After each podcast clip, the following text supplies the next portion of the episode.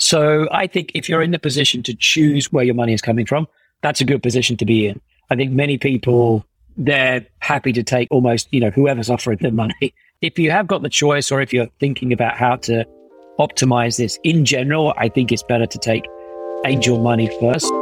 My guest today could have what can be described as a dream job. He got to travel around the world, expose his kids to different cultures and places, which was important to him and his wife. He was in a role that he enjoyed and he was loving the corporate life because he was doing what he thought he was going to do from a kid. Sounds like a dream so far, right? Yet there was something missing. And in the pursuit of what was missing, it led him to spend time in a new country, studying, and ultimately walking away from that dream job. But the consequence of him walking away meant not only did he have debt hanging around his head, he had to move his family to a new country and he started a startup. Now, that startup ended up being a billion dollar company, so it sounds like a smart move on his part. However, he chose to walk away from that startup as well. Not something you hear of very much. I want to delve into why he chose to walk away from that. I want to delve into the ups and downs of being a CEO, which he currently is, as the US CEO of Salary Finance and Employee Financial Wellness Strategy and Solutions Provider, which we talk about as well. We also talk about regrets. We talk about so many more things. I'm going to stop talking right now. Let's just get into the episode so we can hear from Dan Macklin, who is my guest today.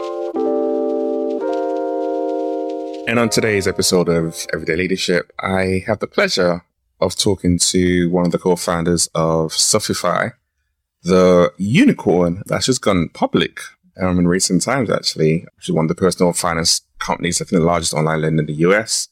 He is currently the CEO of US Salary Finance. He is board advisor. He's an investor to gets involved in a lot of early stage startup companies. And I'm talking to Mr. Dan Macklin. How are you doing? I'm good. How are you, Sope? Nice to meet you. Uh, nice to meet you. And I am I'm doing really well. I've been so looking forward to this conversations because it's it's always very interesting when you hear like those kind of numbers and the achievements of what you've done.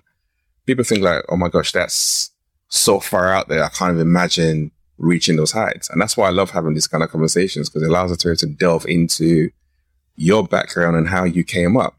And with that in mind, I guess I want to go back to your, I guess, your finance roots, because that's where it all started out for you from economics, I think at universities when you went into the world, isn't it?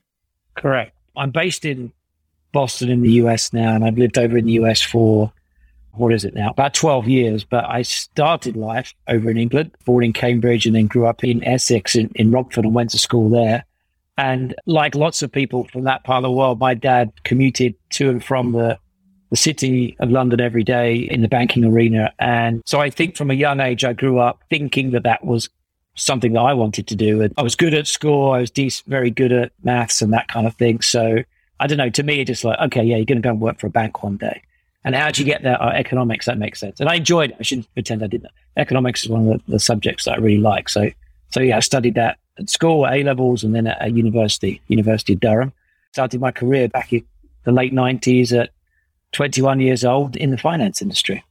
And I did economics too, so I understand the economics at university and the, I guess the range of the world that it provided was why I did it in the first place. And it's interesting when I look at some of the things that you stepped into when you went into finance, it allowed you to, go and live and explore places like China and Singapore. What was that like for you, especially young at university, stepping into those kind of environments?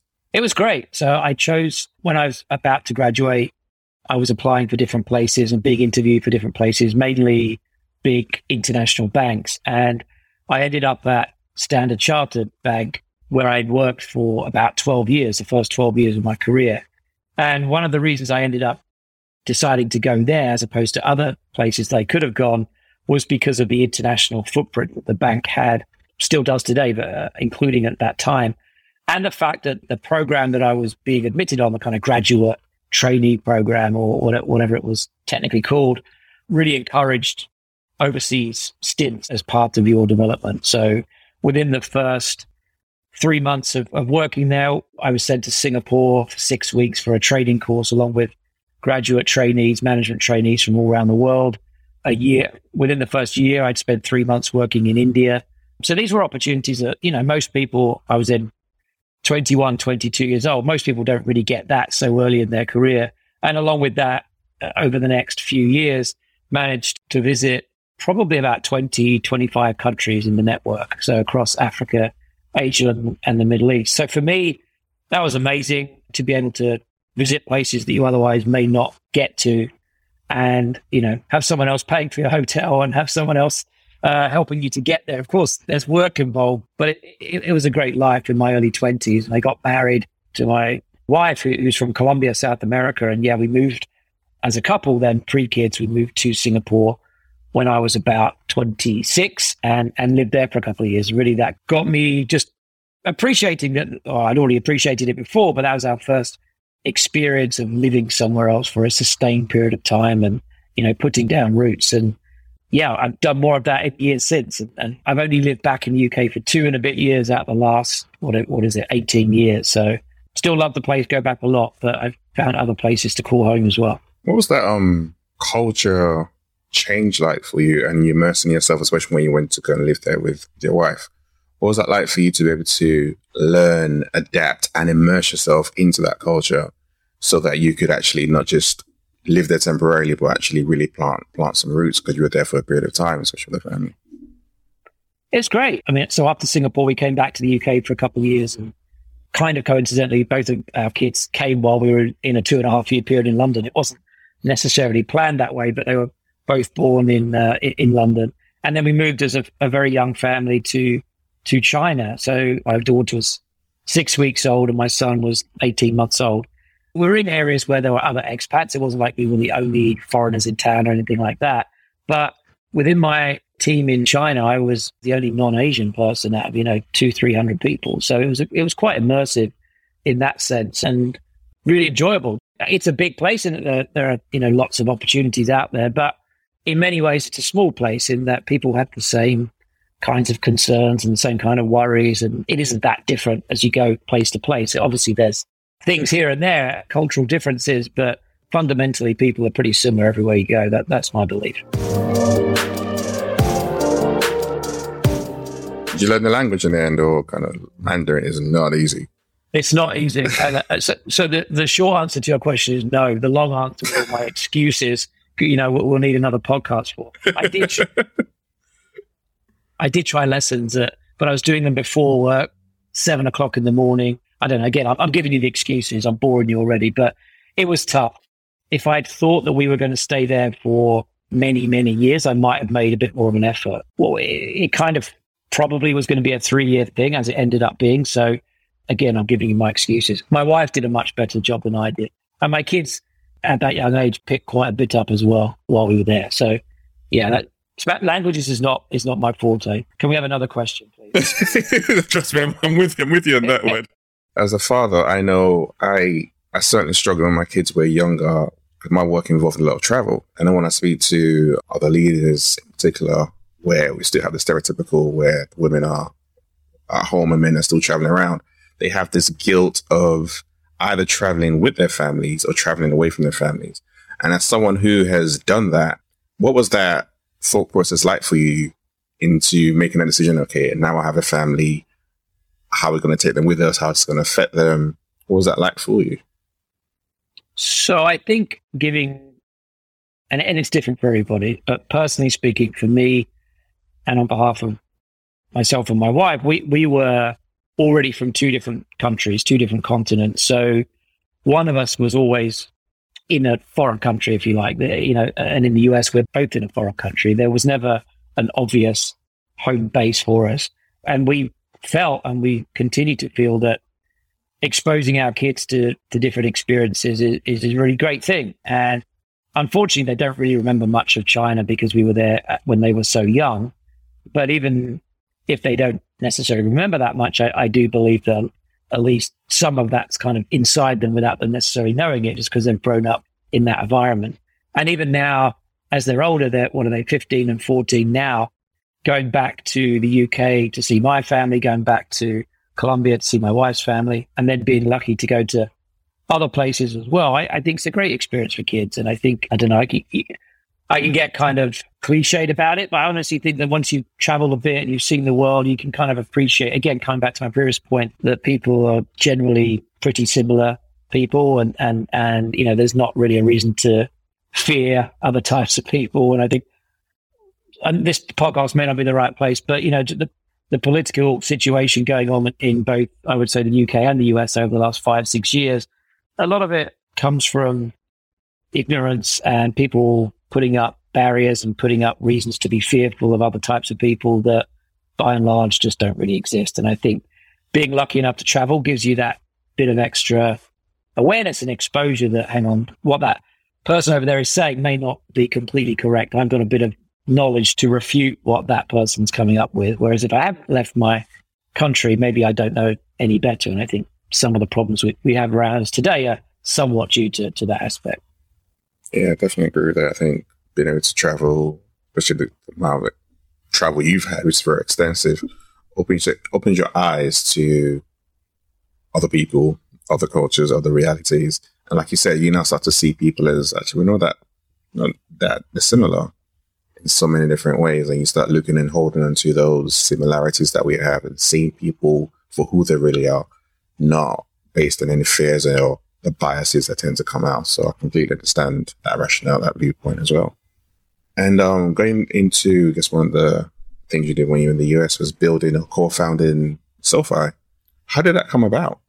I moved to the US in 2010 to go to attend Stanford Business School, which, if you're not from that part of the world, is one of the top business schools in the US and the world but it's really well known for entrepreneurship. So the reason that I went there as opposed to somewhere else was mainly around that. I had this little itch inside me. At this point, I've worked for Standard Chartered for 11, 12 years, was loving that corporate life. Like we, have spoken about, it'd been very good to, to be in my family. And I conceivably could still be there today and, and be, you know, having a great career. But there was a little bit of me that was like, maybe there's other things out there. And this was an amazing way to go and spend it was a, a 12 month program, a full time 12 month program.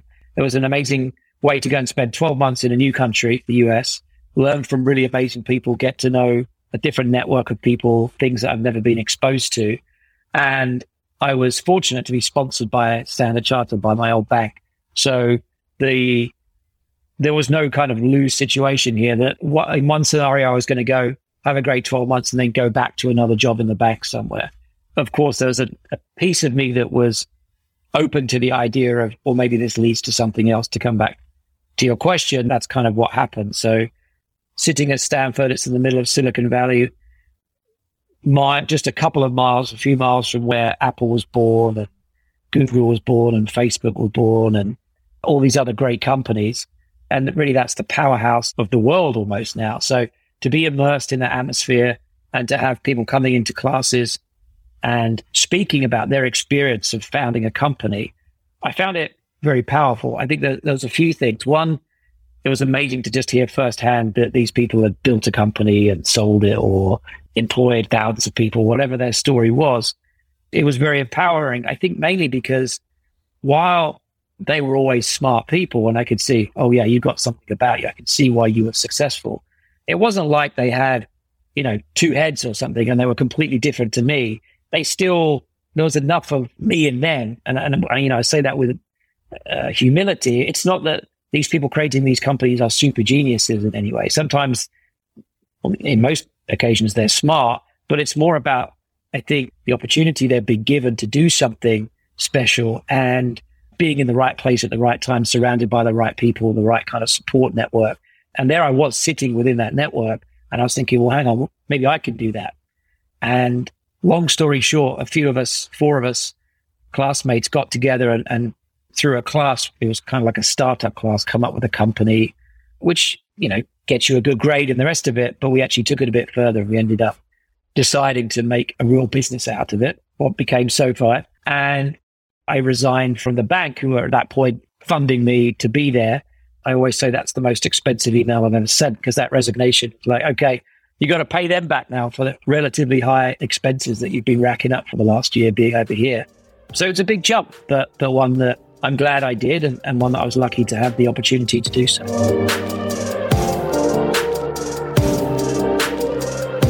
Making that jump, was there any fear, doubt, trepidation around you actually cutting that tie with the bank and stepping into this startup world, which was brand new to you?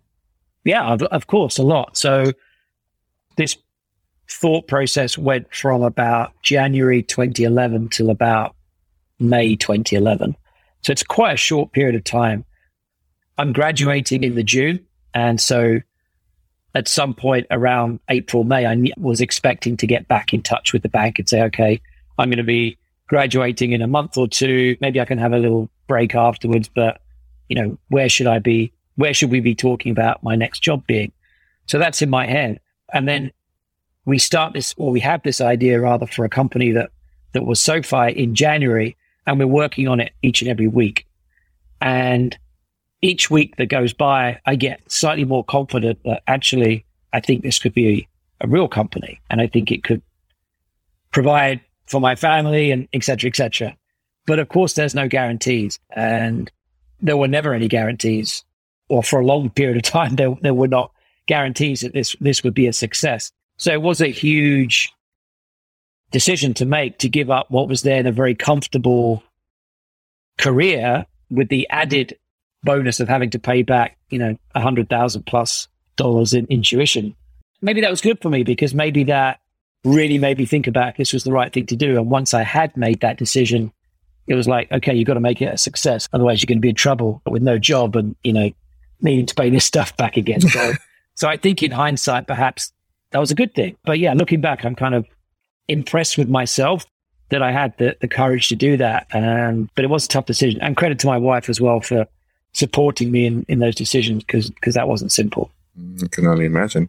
What does it go to, what really goes into starting a, a billion dollar company? And I guess what are some of the lessons you kind of learned the hard way in that creation process? Yeah, look, there's a few things, I, I, and I think these words are based on my experience really with two companies. SoFi, what we're talking about in salary finance, where I am now. So I'm always slightly cautious to when I'm doing these kinds of things to, to make sure that anyone listening is aware that it's based on a, a very small sample size of two. And, and I think sometimes the problem is the world at large hears a lot of the winners explaining how they were successful, but it isn't always that everything that, you know, somebody did led to something else. Sometimes it, it just kind of happens that way. And there might be 20 other people that did the same thing and didn't have the same outcome. So with that kind of caveat aside, there were a few things. I, I think fundamentally you need to have a great idea. And in the venture, the venture capital kind of funded world that I'm in and lots of people are in, your idea needs to be, I'm exaggerating a bit. Somebody told me this when I was at Stanford, a professor, it needs to be 10 times better than the idea that's in the market now. If it's not 10 times better, and that might be a bit of an exaggeration, but if it's not a lot better than the existing, you know, incumbent kind of model, then there are so many obstacles between you getting from where you are today, which is kind of nothing with just an idea, to achieving that, that if it's only incrementally better than what's out there today, you probably won't get there. You know, something will happen that won't get you. So you've got to have a good idea. You've got to have something that enough people can look at and go, yeah, I can see that working. And that's easier said than done. That leads me on to the next point. If you're raising money, we were raising money from venture capitalists to to help fund the business, as is the kind of common way in Silicon Valley, but also in, in London and, and the UK now as well. Not everybody is going to think that your idea is great, and not everybody is going to want to give you money, and that's okay. So as long as there are some people, enough people that believe in what you're doing, that's fine. You're going to get many more no's than yeses in general we did it so far. You know, we went up and down speaking to lots of people with money saying, would you, you know, will you invest in this? And most investors said no. But that's okay because you only need a very small number to give you the money to get you going. And I think having a skin that's thick enough to hear no enough is a big part, certainly in this kind of venture world where if you can't take a no, if you want everyone to love you and your idea, then this probably isn't a thing for you. Do you cultivate that thick skin of no before you step into the VC entrepreneurship startup world, or is it something you just learn as part of the journey? I think you have to go in expecting lots of people to say no. It doesn't make it easier. It sets up a bit of a strange construct, and that every time you speak to somebody new, I guess in your like if you're playing the percentages, there's a there's a higher likelihood that this conversation is going to end up with a no than a yes. So like you have that at the back of your head. Yeah, at the same time, you have to completely remove that from the equation and go in confident and almost expecting the person to say yes. Because otherwise, if you go in showing that you expect it to be a no, then it almost definitely will be a no. So it is a little bit of a strange psychology and, kind of motivation thing where you've got to just lift yourself up every day. And and if you've had, you know, the last five people have said no, that can be tough to do. And then for many ideas or many people trying to start companies, the tricky thing I believe is, well, where how many no's are enough? Or or rather, how long do you wait till you get that the first yes or enough yeses? And there is no I don't think there's a mathematical formula for it. But at some point, if everybody's saying no to you, maybe your idea isn't as good as you think it is. But at the same time, you've got to be persistent because you only need one or two yeses. So it is a bit of a hard thing to kind of toggle between. What's your views on, I want to say, VC funding and angel funding? Because with VC funding, obviously, there's a lot more, there's a higher expectation and a higher demand and higher stress that can come with it, as opposed to angel funding, which still gives you some money coming in, but you get uh, it's slightly less stressful. So I'm just curious with the experiences that you've had and what you're doing right now as well in the world that you operate in. Would, would there be any recommendations that you would give to someone based on your experience? So I think if you're in the position to choose where your money is coming from, that's a good position to be in. I think many people they're happy to take almost you know whoever's offering them money. So th- th- there is that if you have got the choice or if you're thinking about how to optimize this in general, I think it's better to take angel money first. So from individuals, hopefully influential individuals who can help you get to that next level. Sometimes the danger of taking venture VC money too early is that you may then need more money in six months or a year or whenever you need it.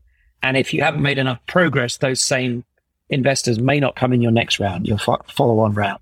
And the signal that that sends is bad in that if certainly a big name VC invested six months ago, but doesn't want to invest in your new round or 12 months ago, whatever it was, there, there's a lot of signaling problems then that you have that, well, there must be something wrong, or maybe there's something wrong. So in some respects, raising that first round from a list of individuals who maybe aren't necessarily known to the broader public or investment community is can just reduce that pressure a little bit and then be more of a natural stepping stone to a seed round and an A round that a, a VC or two can be involved in. And after putting in all that, because that time, that effort, that work to build up this company, you chose to walk away, which I found very, very intriguing because a lot of times a lot of people talk about it. I want to have a company that I can exit and have a unicorn company. And there's that whole reputation that goes in with it to say those things. But you chose to step away from that and step into what you're doing right now. Why? What was behind that decision? It was a very tough one. I think it's. I think I spent about a year making that decision. I, I left SoFi just over six years after starting it. At that point, we were a unicorn company, so so we weren't a public company, but we we had raised money that valued us at, at unicorn status, and I think thinking back, if I had expected an IPO or an exit event to happen within, say, the next 12 months, I probably would have stayed. But partly so you can then say, yeah, I was there at the beginning, I was there at the end, and, and uh, or the whole journey. But for different reasons, it didn't feel like that exit story or that IPO was imminent. So hindsight's a wonderful thing that I, I turned out to be correct in that it took the company 10 years to go public. And I'm very grateful and thankful to the current management team for, for making that happen roughly a year ago. But it was a 10 year process. So when I ended up leaving, had I stayed, it would have been another four years until that kind of natural exit. So I didn't want to be overstaying my welcome is not maybe the right expression, but I think for a lot of people, when you start a company at the beginning, there were four of us and you got to make lots of decisions and there was a obvious lack of bureaucracy within the place, just because there there has to be. And then it grows, and you add more people, and you got this kind of team spirit. When I left, we had fifteen hundred people. It was a very different type of company, and for good reasons, you couldn't just go away and make a decision by yourself. Like you needed committees, and you needed approval, decisions, and, and agreement from other people. So it, you know, and that's how it should be. But it just was very, it was different to those early years when it's kind of like just have an idea, run with it. And so that was one thing. The company had changed a bit for good reasons, but I just, I, I kind of enjoyed the early days. I didn't see that IPO event happening imminently. And honestly, I just felt like taking a little bit of a break and thinking about what the next chapter of my life was going to be. So yeah, it took probably took me a year, nine months, 12 months to kind of really make that decision. And it, and it was a tough one. But looking back now, I'm glad I did it. And I think for me, I came out at a good time, at the right time. Yeah, I think some of what I'm also hearing is you're, you're sharing is there is a, I want to say there's an emotional and mental toil to creating a, a company like this from growing from just four of you to a thousand, 1,500 people. It's a lot. And then I'm sure along the journey, like you said, you still got your family, you still got your kids, you still have to manage that as well. So it can it can take a lot out of you. And I guess knowing when to take a step back is a hard decision, but it's also a really important one, which is why I really want to highlight it because people struggle with that. Like, but I started this, I want to keep on going, but you can then lead and get down that burnout path that we've seen happen so many times, especially in the for entrepreneurs. And I should say, by that point, we had, and I use we and they interchangeably with SoFi now. So I'm sure I've said both of them. We, SoFi had a really competent senior management team, you know, great people. Me jumping off at that point, it wasn't like the company's future was being in danger or anything. You know, we'd hired really amazing people. Two of the four co-founders had already left before I left. So, you know, I wasn't the first. I, I, I don't think that factored into my decision. You got to time it right for you. And for me, I think I made the right decision. One of the things I, I hear a lot of people, I say a lot of people, especially those in middle to senior management talk about is they want to be they want to be the boss. They want to be the CEO. They want to be the one that has gets that full decision making power. And as someone who's currently been in that seat, as a co-founder who's currently in that seat right now with the role that you play in the US, how difficult is it being a CEO? So at SoFi, I was never the CEO. I was a co-founder, but but one of the other co-founders was the CEO. So I was one of the more senior people but ultimately there was somebody else who who had to to make you know the really big decisions. And, and right now, I'm the CEO of Salary Finance Inc., which is the US division of Salary Finance. Salary Finance actually originated in the UK, and I'm heading up to the US franchise, effectively the US operation. So, look, I think nearly every CEO has got a board to report to or someone. So, you know, nearly everyone has a boss in some way, even a CEO. I certainly do. I, I think it's great, uh, but I don't think it's for everybody. I mean, I think that if it causes you more stress than you're comfortable with, then then it's probably not the role for you. I think there are many people out there who prefer to be kind of told what to do, or, or not told what to do, but to have more direction given to them, and then to use their initiative and judgment to work out how to get there. But in the end, someone else is making the the kind of higher level top decision. So I'm very pleased I moved into this role. I really enjoy it, but I appreciate it's not for everybody. What would you say are some of the key leadership traits that you need when you are uh, a CEO or when you're leading an organization? I think there's a few things. I mean, firstly, strategy, ultimately, where the company goes, which product lines you pursue, what kind of customer segments you're going after, you've got to have a competency for that because people are looking at you for, for that kind of strategic direction. I also think you need to be really good at hiring and motivating people because ultimately one person can only do so much in a company, however great think you are. And to build something that, that is going to last and can scale, you need great people around you.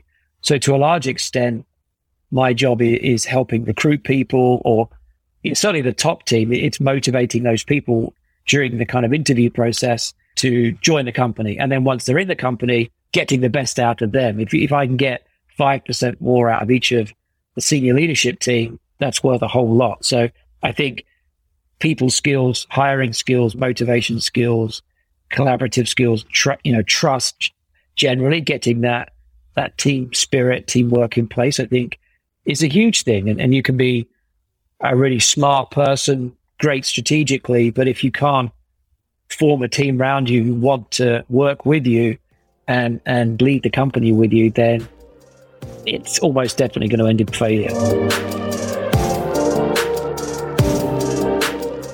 So, how do you create that space for you then? Because if just based on what you said right now, you're you're building that team around you and you're pouring into them, you're motivating them, you're inspiring them, driving them forward towards that vision.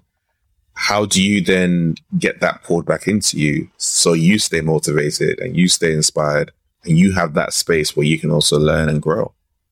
I think that's a tough thing. I think if you're not careful, your diary or calendar, uh, depending on which side of the Atlantic you're on, gets filled up, can get filled up very quickly. And you can end up, if you're not careful, being tied up day after day, hour after hour on tactical, day to day type issues.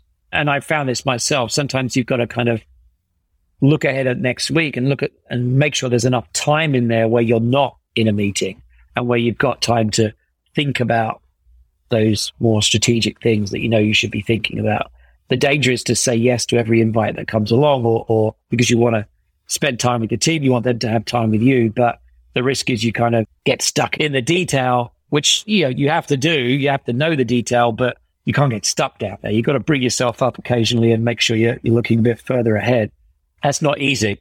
That's not easy to do, but um, but that that's one thing I'm trying to get better at. Are there things outside of work that I guess fill you up and you try and create time to tap into so it's not just solely work focused, but you're trying to get some harmony outside of work as well? Yes, definitely. So in the one of the benefits, I was lucky when I left SoFi and then before I joined salary finance, it was about 18 months, 20 months period where I was doing, as you mentioned at the beginning, some advisory work, but it, it wasn't a full time nine to five type job where you kind of knew on the Sunday night what you had ahead of you for the week. And I found that really empowering in a number of ways in that it, it made me appreciate what I enjoyed doing. And it gave me more time to do things I enjoyed doing outside of work. So music and sports and all that stuff. You know, I knew I enjoyed them, but I was able to dig in a bit more on them and realize that, yeah, these were things that, that I should be doing more of. So, so now I I'm back in full time job and the risk is it takes up all the hours of the day. I realize that I know there's there are other things that I should be doing, or at least sparing some time in the day, at least the weekend for family and for you know hobbies and stuff, and just relaxing. And I think knowing that, knowing what you enjoy, is is a really important thing. It's also great to, and I found bring it up, so it's great to, to hear a leader say that. I think it's important that we we model that behavior as well. We talk about that with, with our staff or with our people. And it's like they need to see that element of us doing that and tapping into that world outside of work. Because like you said, if not, you just going to keep on going and going and going. That can just lead to you just being completely overwhelmed by the work. But actually, when you can step away from that, it's quite good for you. Yeah, look, every every company is different and every CEO is different. But by and large, I try and let people have their weekends. I'm not, unless there's something really urgent, I'm not sending emails over the weekend. I might sit down and do some work, but in general, I like tee them up for Monday morning as opposed to doing them on Sunday afternoon. Because what I don't want is everyone sitting at home on a Sunday afternoon thinking there's probably two or three emails I need to go and do, and, and then them not being able to enjoy their weekend. And takes a bit of discipline because sometimes there are things that I think of like I want to send, but I, believe you get a better workforce for it. I believe you get people who then put the hours in Monday to Friday because they know that the weekend generally is theirs and their families. And I don't know, maybe I'm getting old and soft. I think that that's a good thing. I don't think it's old and soft. I think it's actually really, it's very, very relevant, especially right now. We've seen the way the world of work is with the changes that have happened. A lot of it brought on by the pandemic, but they've been there before as well. And with the great resignation, reset, all the different greats. It's down to people in the work environment. So being able to actually create a culture where you care about your people and you focus on your people and they have that space to breathe is super important to individuals. So it's, it's definitely relevant. Yeah, it is. And I think if you can, we have a great team at Salary Finance. And if I don't want people resigning and going elsewhere if, if they're great people. So to some extent, it's because it's the right thing, but it's also, it's, it's the right thing for the business because you don't want people burning out being forced to go somewhere else. So, so yeah, I mean, we work hard. We, we work very hard, but there's always a limit, I think. What, um, I'm going to say some of the sacrifices that you've, you've had to make on your journey to get you to where you've got to now? That's a good question. The one I've thought about much. I mean, I guess living away from my parents and my brother and sister and my nieces and nephews is a tough thing. I have a great relationship with them all. Go back generally quite a few times a year and see everybody, but it's not the same. You know, I've got six nieces and nephews between four and 10, and every time I go and see them, you know, they've grown another inch and the rest of it. So you're not quite in their lives as much as you would be if you were living down the road. But, you know, I'm not the only person to have moved away from their family, but that's definitely one thing that, you know, in one sense, 20 years ago, I could have made the decision to work locally, live locally. Maybe I wouldn't have done some of the interesting things that, that I've done now, different interesting things, but so it's a conscious decision. But yeah, that's probably the hardest thing, I, I would say. Do you ever look back with any regrets or anything that you do differently? Not really. I know it's a little bit cliche to say it, but I try not to regret stuff. I think you can look back and maybe realize that that wasn't the right decision. I think that's different to a regret, though. I, I don't know. Maybe I'm playing at semantics here, but have I made wrong decisions? Definitely. Are there things that I've done that in another world I would change? Definitely. Do I regret them? I, I don't know. I don't know. Everything got me to where where I am today. I'm in a good place. I'm happy with my life. I've, I've had good success. So so I, I, I wouldn't say I really regret stuff. Do I continually learn? Yes. I mean, if you don't, if you get too big for your boots and lose your humility, then I think that's when you're in trouble. So yeah, I think continually learning, continually asking for feedback from your team, which can be a difficult thing because if the people that report to you, you need to empower them to give you feedback. And I, I do try and do that. I try and ask regularly, like, how am I doing? What do you think I could do more of or less of? Because if you don't ask, generally you won't get told, or you'll only get told the stuff they want think you want to hear. So, so yeah, there is a bit of making sure to ask for feedback. But I don't regret. I, am going to sound like a Frank Sinatra song there, but uh, but no, I don't think I've got got many or any. How do you um deal with that feedback if you get negative feedback? How does it feel taking that in? Look, first of all, if you if you're asking people that work for you for feedback, it's usually going to be expressed in a way that is polite and probably softens the blow somewhat. of course, that's different if, if you're asking your boss or your, your peer or something or a customer, it might not be the same. I think it's important to listen, to not interrupt and kind of defend your patch or argue against something. And then usually, I think for me, I hear the feedback sometimes I might not agree 100% in the moment, but then usually with a little bit of reflection, it's like, actually, yeah, they're probably, they're probably right. At least my natural instinct, I think many people's natural instinct is to dispute feedback like that, you know. Whereas when you think about it, you think, yeah, probably they're, they're onto something. And then I think you try and adapt uh, accordingly. I mean, it, may, it doesn't mean that I listen to everything because it not everything is going to be correct, but certainly if two or three people are saying similar things, then I think then you should listen. I really like what you said there, right? It's not everything that you take on board. I guess you need to have that filter for yourself to see what is is this really, really relevant to me? Is this something I can deal with it, or is this someone else projected onto me and using the feedback as a way of doing that? Like you said, if you try and take on everything, you end up just doing things that are not completely natural to yeah. you completely changing, and that's not what you want to do. That's not the whole point of feedback, is it? But you should give feedback. I mean, I, I can remember literal occasions where people have given me feedback 20 years ago, diff- different like prior bosses. I can, it still rings in my ears. And maybe you take those things in too much that, you know, maybe you, you hear the kind of more critiquey feedback more than the praisey feedback. But I think it's important to give it and I think it's important to receive it. Otherwise, you're not aware of what you're not aware of. You, you need to ask, otherwise, you just don't know. With salary finance, you're focusing uh it's an interesting part of the market I find interesting anyway, because it's about employee well-being. Yep. I'm just curious around what's the, the link between finances and employer well-being? Can you break that down a little bit more?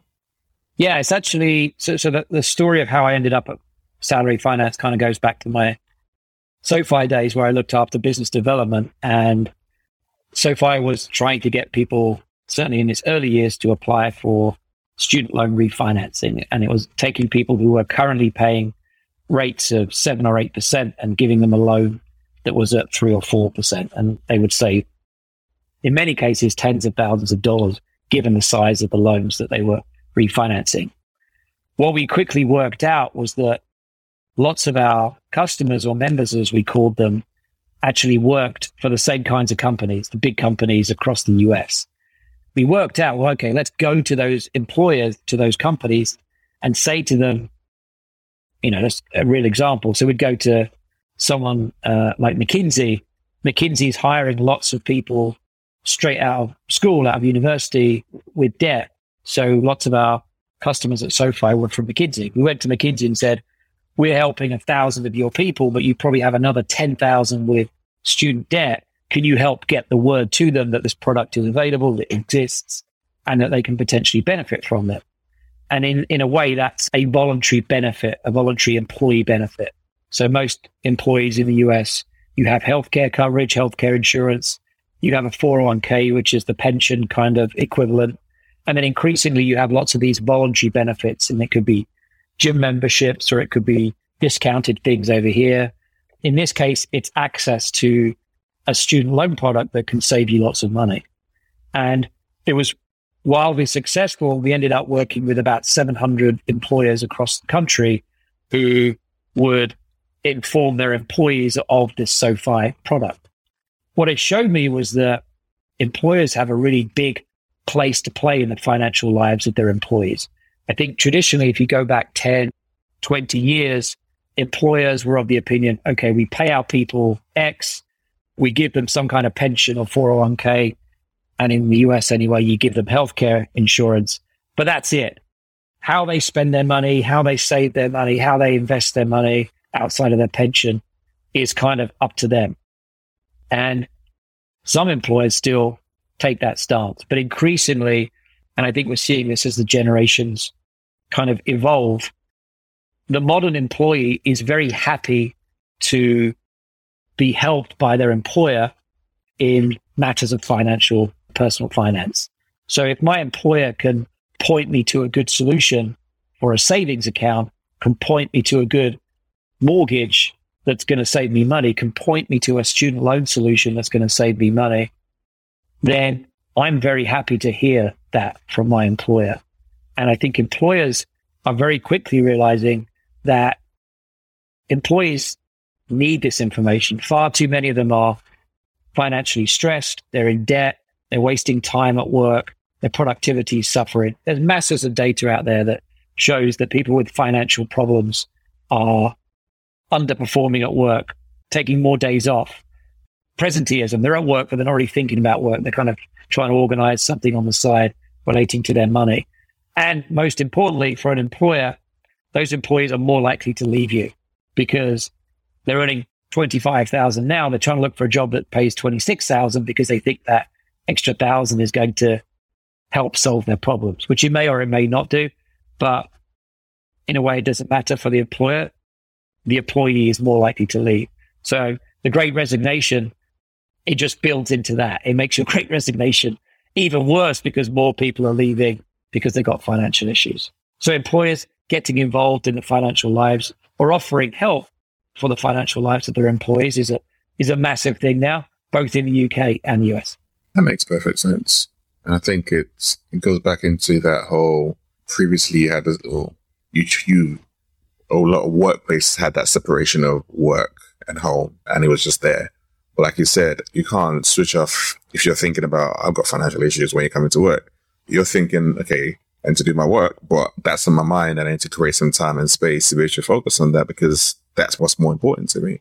So by actually creating products that combines those two areas, you're showing that you care about your employees and you see them more than just numbers in a payroll. You see them as an individual taking into account some of the stresses that they might have. So that makes that makes perfect sense. Exactly, and and I think the pandemic has helped because it's in many respects blurred the line between work and home.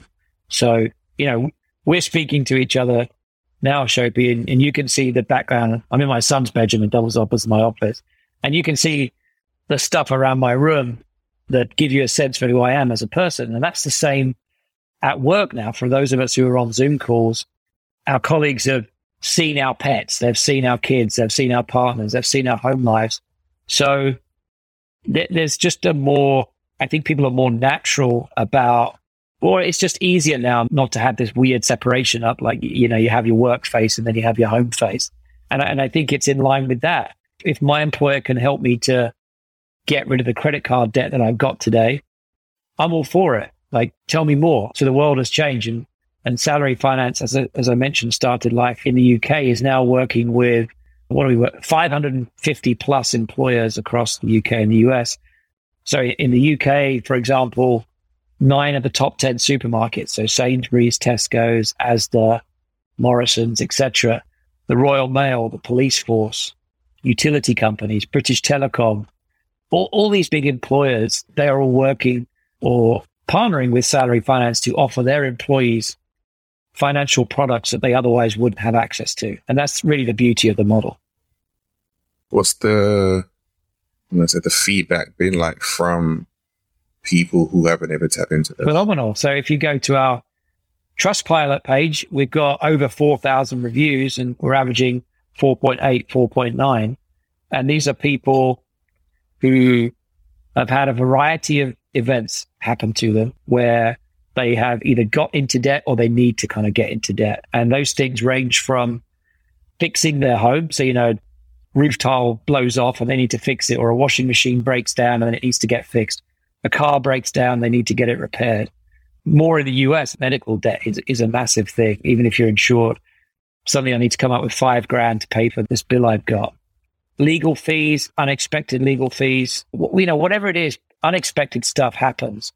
And if you don't have the savings, and unfortunately too many people don't have the savings, then where do you go to get that money?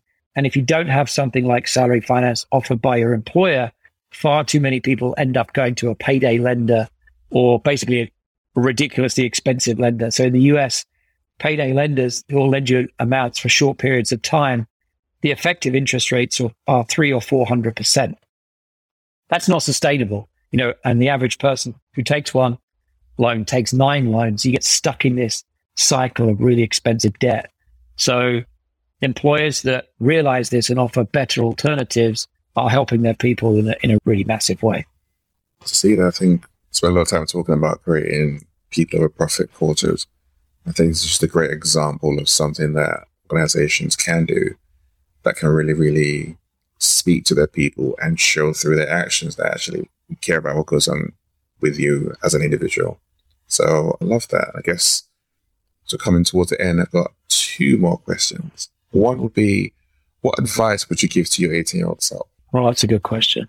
Uh, I don't know. I'm, I'm slipping into middle age cliche here, but like trying to enjoy it because it goes fast. I think trying not to waste too many, too much time, too many of your years on stuff you don't enjoy. That doesn't mean you should be working like a workaholic all the time to maximize your, you know, productivity and your net worth. It doesn't mean that, but doing things deliberately. If you want to, you know, go for a holiday or vacation for a week, do it, but go to a place that you want to go to, not one that, that you don't want to go to. If you want to be having dinner with people and spending money on, on going out for the night, that's fine. Do that, but do it with people that you want to hang out with.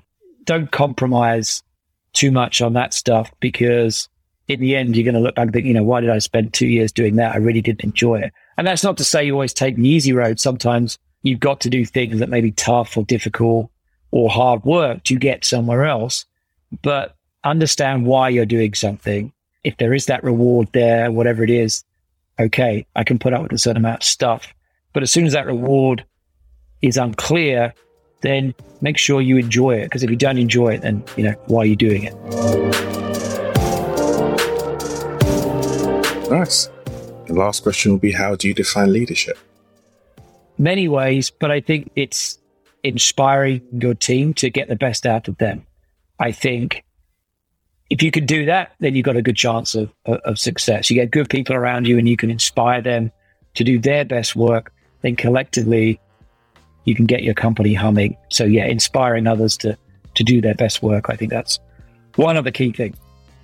So I want to say thank you, Dan, for for coming and share for sharing your, your experience. I think it's always it's always really, I always find it intriguing, and there's so much to learn from the the journey and the path that people take to get to where they get to right now. And it just goes to show, like you said, some of it was courage, some of it was stepping outside your comfort zone, knowing when to pull back and to get involved in something new and navigating that while still having family and that resource right next to you. For me, it's, it's absolutely amazing. So thank you for just sharing all of that with us. Thank you, Sope. I've enjoyed it. This is Everyday Leadership, and I'll see you next week.